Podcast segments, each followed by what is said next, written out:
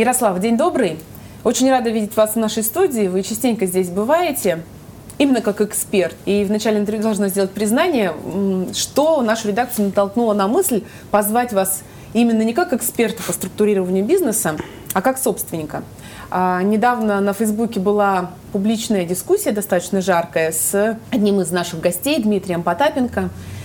А, дискуссия была о бизнесе, и он вас публично, не побоюсь этого слова, обвинил в том, что вы вряд ли что-то можете знать э, про реальный бизнес, потому что вы всего лишь консультантишка. Я извиняюсь за эту формулировку, но это цитата. Если что парировать? Что касается Дмитрия Потапенко, я думаю, мы пропустим эту тему. Мужику просто не, неприятно быть увлеченным. Это нормальная реакция, увлеченным в некомпетентности. И на самом деле у меня тоже есть сомнения, причастен ли он вообще так к бизнесу.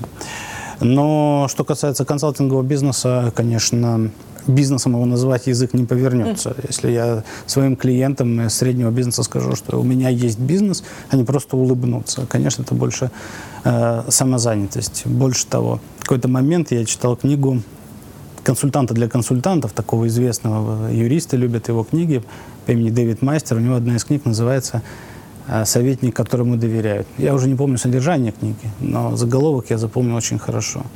Э, это то, чем мы занимаемся. Если э, взять такую тему, как советников эм, в преступных структурах, ну, там условно итальянское название, канцелярия. В преступном сообществе там социальные законы плохо работают, ну, рафинированные социальные законы вот, ты не прав, нет, ты не прав, там все более к животному миру прислонено. И поэтому отношения там очень простые и понятные. Консильер, если окарался, ему как бы все привет крутое определение. Если когда-нибудь будете делать ребрендинг, мне кажется, нужно Консильери прямо... и партнеры, да, да. Да, консильери и партнеры, или так сказать, консильери для среднего бизнеса, по-моему, очень круто звучит. Услышала, консалтинговая э, компания, и, кстати, обратила внимание на еще один элемент позиционирования, наверное, так это можно назвать. И в нескольких интервью, когда готовилась, читала, вы активно отникиваетесь от того, чтобы вас назвали юридической компанией, хотя у вас работают только юристы. Как это возможно? Только юристы в неюридической компании. Объясните. Недавно у меня разговор был со, с коллегой, руководителем юридической фирмы. Э, по-товарищески общались. Он тоже недоумевал. Ну, ты же, говорит, оказываешь ну, юридические услуги. Почему вы не юридические? Все то же самое. Чем отличается хороший актер от талантливого актера? При условии, что у них совпадает э, сценическое мастерство, уровень сценического мастерства возможностью перевоплощения, свободного перевоплощения, разнообразием ролей и так далее.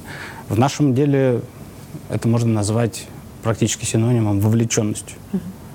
Юридическая компания работает с задачами. Юридическая компания хочет ходить в суд э, и зарабатывать 10-15% минимум, то есть на войнушке. Как раз юридический бизнес, он чуть более похож на бизнес, чем мы, э, потому что это больше похоже на рутинные э, бизнес-процессы. Это позволяет э, управлять себестоимостью. Конкуренция в юридическом бизнесе работает на уровне проектов типа седина, как их называют. То есть все делают одно и то же примерно, но я вот чуть более опытный, ты сделал 10, решил 10 подобных задач, а я 15. Поэтому я беру на 10% mm. Э, дороже. В нашем случае это не так. У нас как раз вовлеченность в процессы ключевой признак. Мы должны быть с клиентом на одной волне. Мы должны думать как собственник бизнеса. Мы работаем не с задачами и даже, может быть, не с опредмеченными проблемами. Мы работаем со страхами, с неуверенностью. Это те страхи, которые появляются у собственников бизнеса за пять минут до того, как заснул. Внешняя среда, она нами не контролируется. И постоянно пытается ресурсы наши отнять так или иначе. Это может быть и в процессе там, от грубости, типа там, рейдерских захватов, или более приземленные риски со стороны бюджета государства, правоохранительных органов, кого угодно. Это все, что связано с э, налоговой безопасностью, с угу. безопасностью активов, э, с отношениями между партнерами, потому что это тоже источник рисков для бизнеса. Вот с этим мы работаем. Вовлеченность. Вовлеченность. И второй момент, даже я, как собственник и руководитель компании, я тоже вовлечен. руководитель юридической компании, он, он именно управленец в большей части. Да, ну, скажем, чтобы держать себя в тонусе, можно uh-huh. сгонять в суд или каком-нибудь очень важном деле, там, поучаствовать и так далее. Я в компании ОТК. Все проекты проходят через меня, как ОТК. Сначала я нашим экспертам задаю вопрос от имени собственника бизнеса, потом мы ее представляем э, клиенту. Является ли, например, э, обязательным условием общения именно с собственником э, предприятия, не с его представителем и так далее. Мы работаем только со средним бизнесом. Uh-huh. Я часто повторяю, что я ничего не знаю про малый, мало чего понимаю в крупном э, и очень много знаю про средний бизнес. Связано с двумя обстоятельствами. Мало кому придет э, на, самом деле захватывать малый бизнес в ум.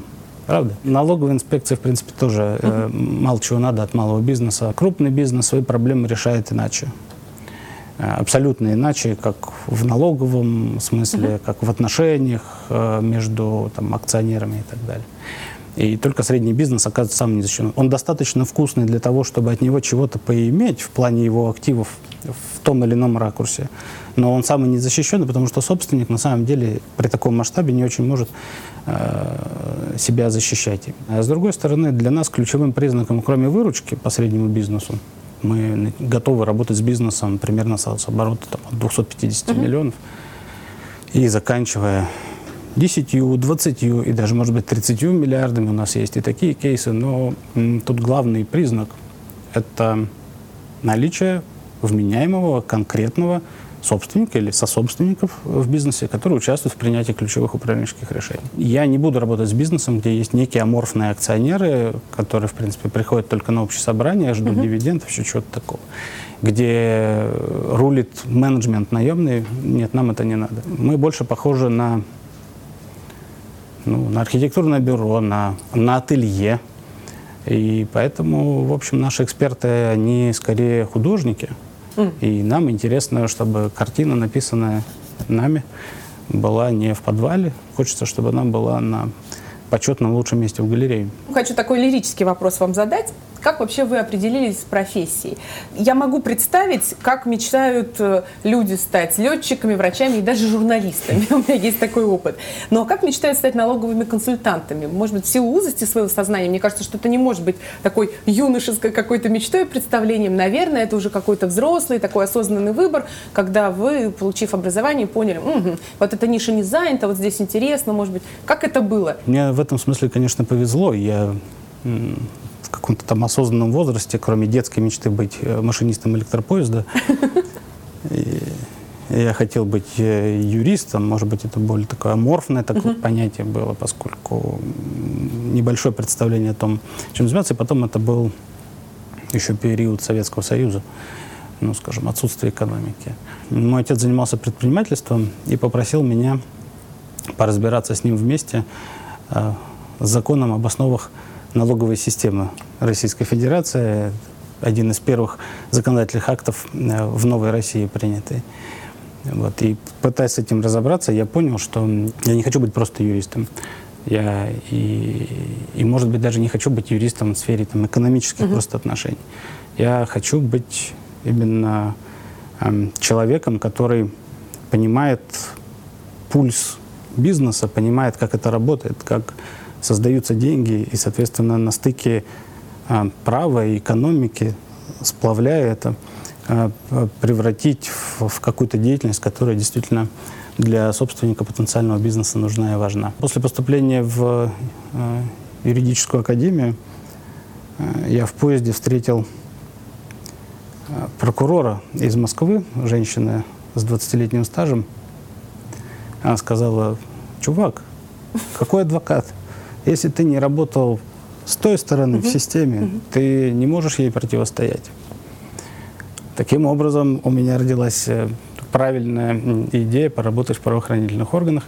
Дошел до э, следственного отдела Кировского района. Я пришел и говорю, парни, я знаю, к вам а, в милицию никто не идет из юри... с высшим юридическим образованием. Я учился на дневном дневнике, но пойти в ментовку это не тот вариант. Ой, а так можно говорить ментовку, да? Ну, я же Я сейчас расскажу, почему я могу так говорить. Другим Хорошо. не надо. Говорю, вот все классно, я готов потратить время на то, чтобы, так сказать, свое умище приложить э, к работе в следственных органах, но есть одна заковырка. Я готов работать только по экономическим преступлениям. Чтобы были экономические и налоговые преступления.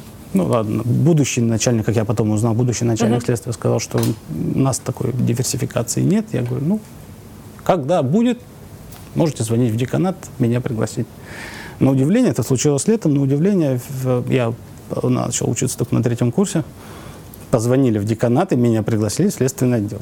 Будете заниматься только экономической направленностью. Поскольку я работал в отделе по борьбе с экономической преступностью как раз, по одному из дел в качестве специалиста на допрос нужно было позвать кого-то из экспертов в области налогов. И мне э, посоветовали пригласить Аркадия Викторовича Брезгалина, Центр налоги и финансового права.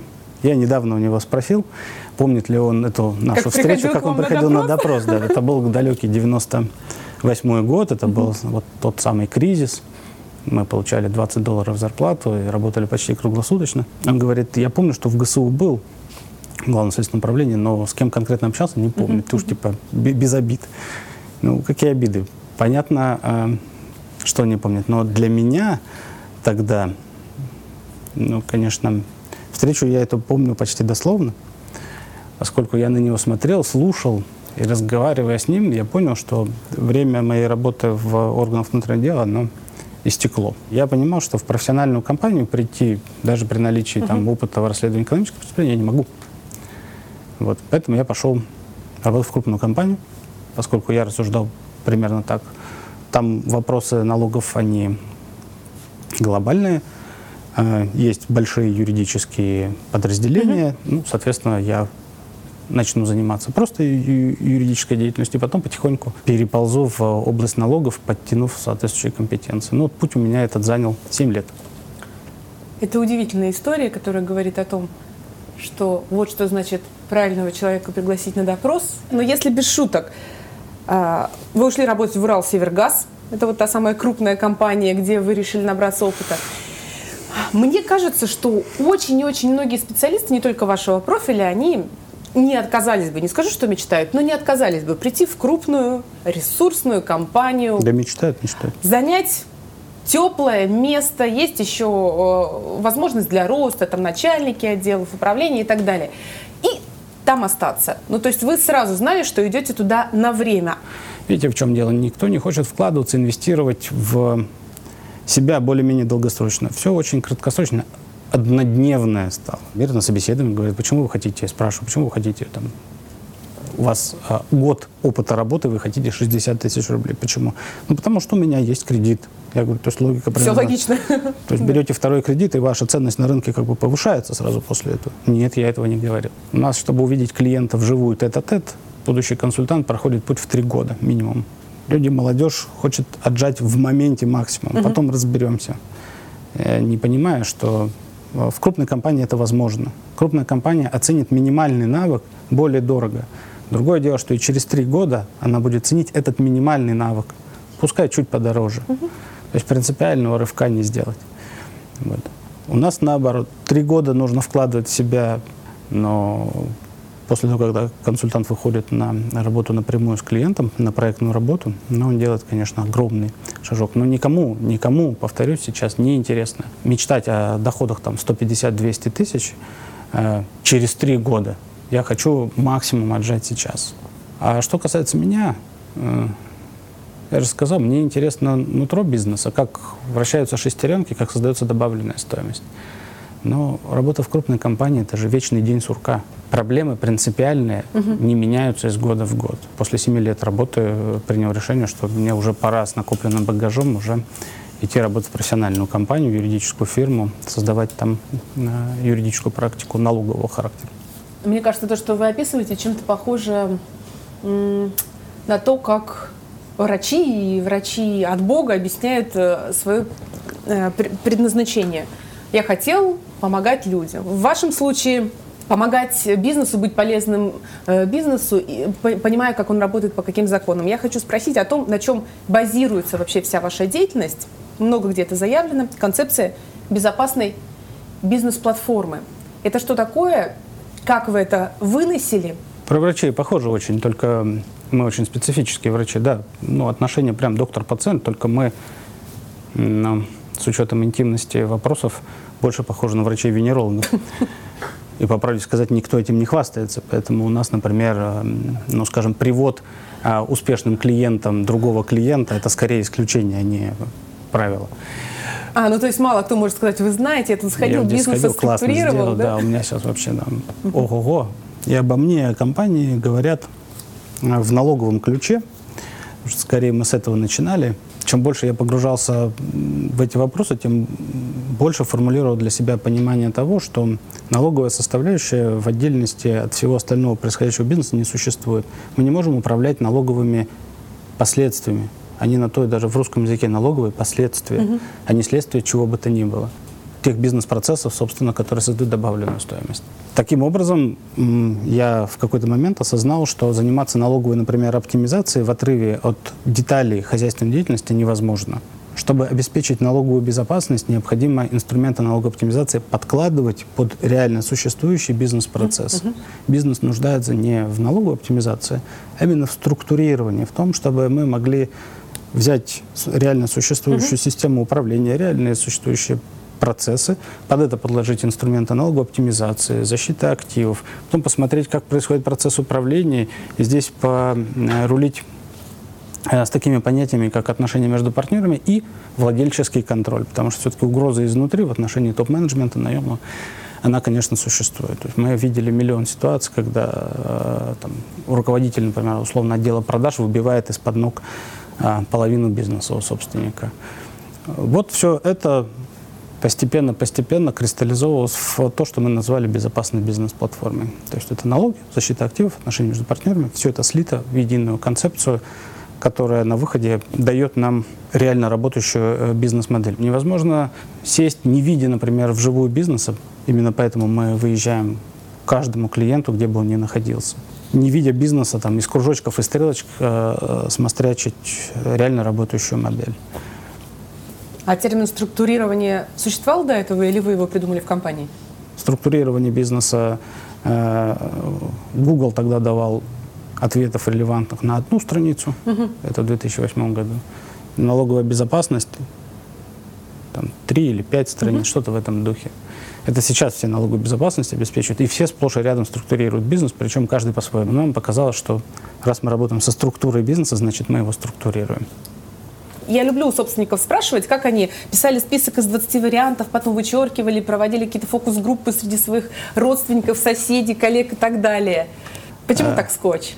Центр структурирования бизнеса налоговой безопасности – это безобразно длинное название.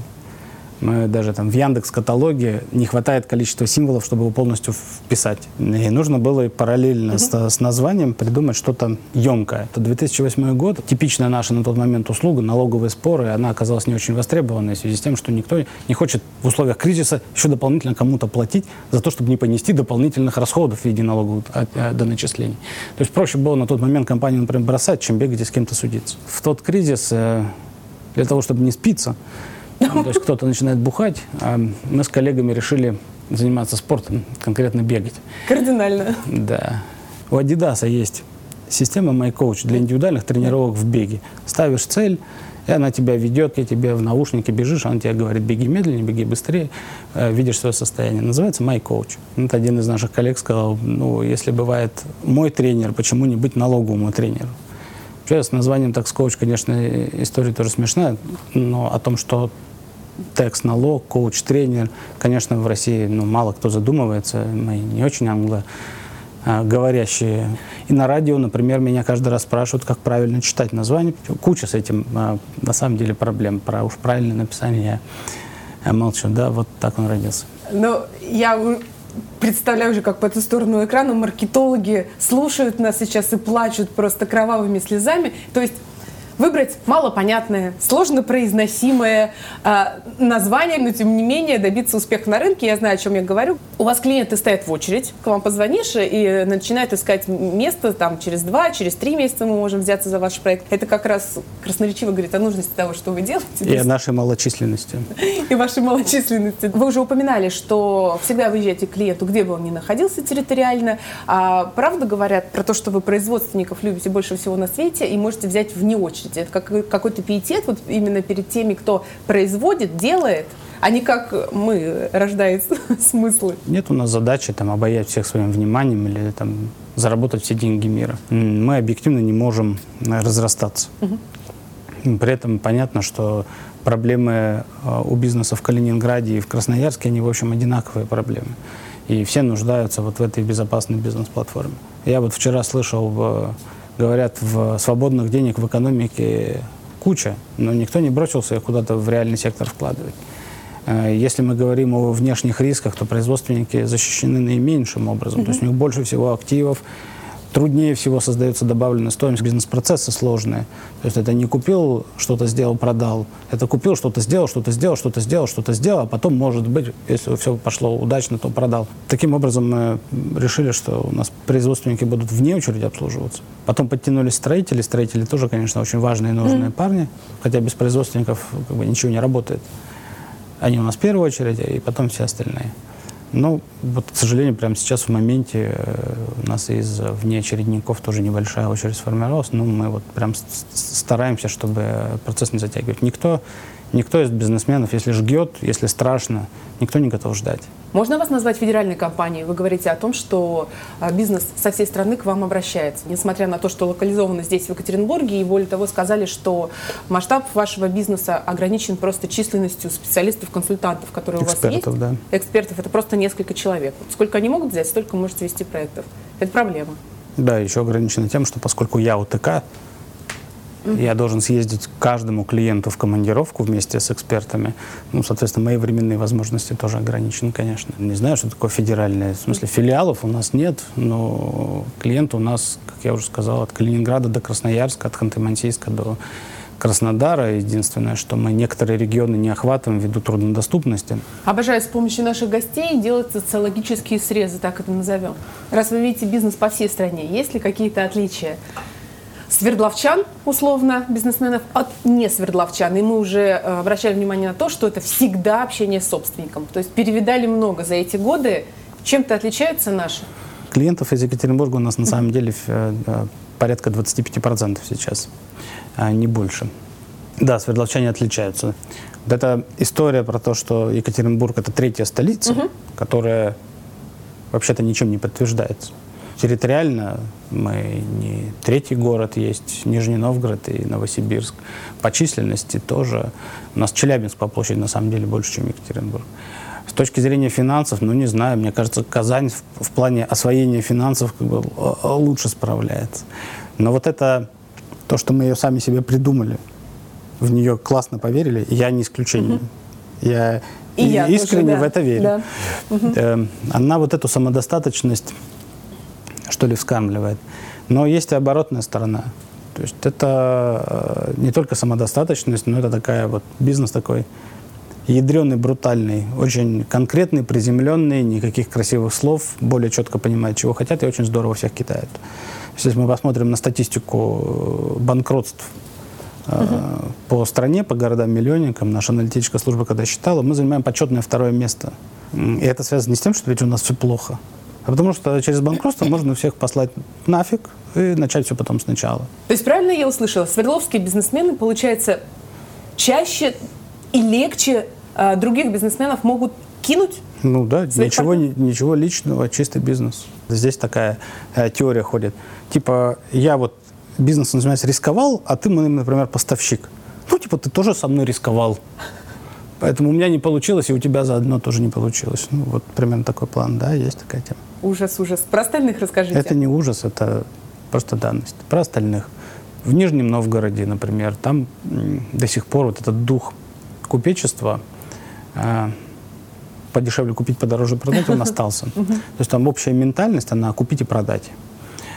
Э, сибиряки, особенно Новосибирск, там Новосибирск, Томск, поскольку ну, туда угу. съезжался народ, ну, скажем, интеллектуально более развиты в плане гуманитарности, но они такие более вдумчивые. То есть на самом деле сибирский бизнесмен – это не мужик с берданка, вышедший из тайги.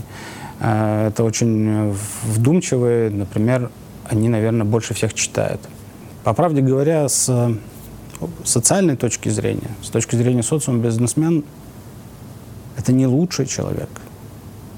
Это как раз худший человек. И чем более он худший с социальной точки зрения, тем дальше он пойдет как бизнесмен, тем более успешно будет как бизнесмен. Умение переступать через голову, иногда в, там, на два шага, через две ступеньки, наверное, отличает успешных от неуспешных. Это, это не мешает мне их безмерно уважать. Напоследок, банальнейший из банальных вопрос, но не могу его не задать. И вот почему. Я слушаю вас и понимаю, что вы точно знаете, чего хотите, и более того, как мне кажется, вот какими средствами и в какой срок этого достигнете. Так вот, какая следующая временная отсечка, когда вы знаете, с моей компанией тогда-то будет то-то? Какие планы, к чему стремитесь? Я, конечно, не, не простой, можно сказать, сложный человек и делаю иногда очень странные, непонятные поступки. На днях встал в 5 утра просто посмотреть на рассвет. Сейчас город цветет, хотелось посмотреть, как он просыпается. Запах э, э, черемухи и сирени, слыша, как поют птицы, видя, как город там подтягивается и зевает, я подумал, что я очень счастливый человек. Но вот для абсолютного счастья мне кое-чего не хватает. Это издание нашей книги в издательстве. Я подошел, да, к рубежу, э, о котором дяденьки обычно парятся – очень сильно и даже не празднуют. 40 лет? 40 лет. И я-то человек поперечный, эм, я наоборот, но у нас другое дело, что такие планки, как можно отпраздновать день рождения 40 лет? М-м, а пусть нашу книгу «Таксбук» там скачают в этом месяце не 500 человек, а тысячи человек. С книгой два издательства федеральных, э, премиальных, угу. готовы ее издать, говорят, просто принесите. Но в тот момент, когда мы подбираемся к финишу, у нас приходит классная идея, что все должно быть не так. Мир изменился, книжка должна быть еще круче. И мы начинаем все сначала. Этот процесс уже происходит в третий раз. Довести до ума эту тему, конечно, печатные книги не так читают сейчас. Что есть более удобные способы доступа к, к нашим знаниям. Но, если можно так выразиться, чтобы застолбить поляну, поставить галочку, флаг на Эверест или на Луну. Ну, вот это что-то из этой оперы. Здорово, спасибо вам большое за рассказ. Должна сказать, что немало я юристов видела, но те, кто настолько романтично к окружающей обстановке относится, встречаю впервые. Искренне надеюсь, что у вас все получится. И, кажется, там восточные мудрецы говорили что-то про то, что путь совершенства, он бесконечен, поэтому уж вы все-таки остановитесь и книгу издайте. Я думаю, что многие ваши и клиенты, и будущие клиенты будут вам за это благодарны. Спасибо. Спасибо. Единственная помарка не юрист, консильерия. Ну, тогда для зрителей так можно и сказать. У нас в студии был консильери Ярослав Савин. Спасибо вам большое и удачи.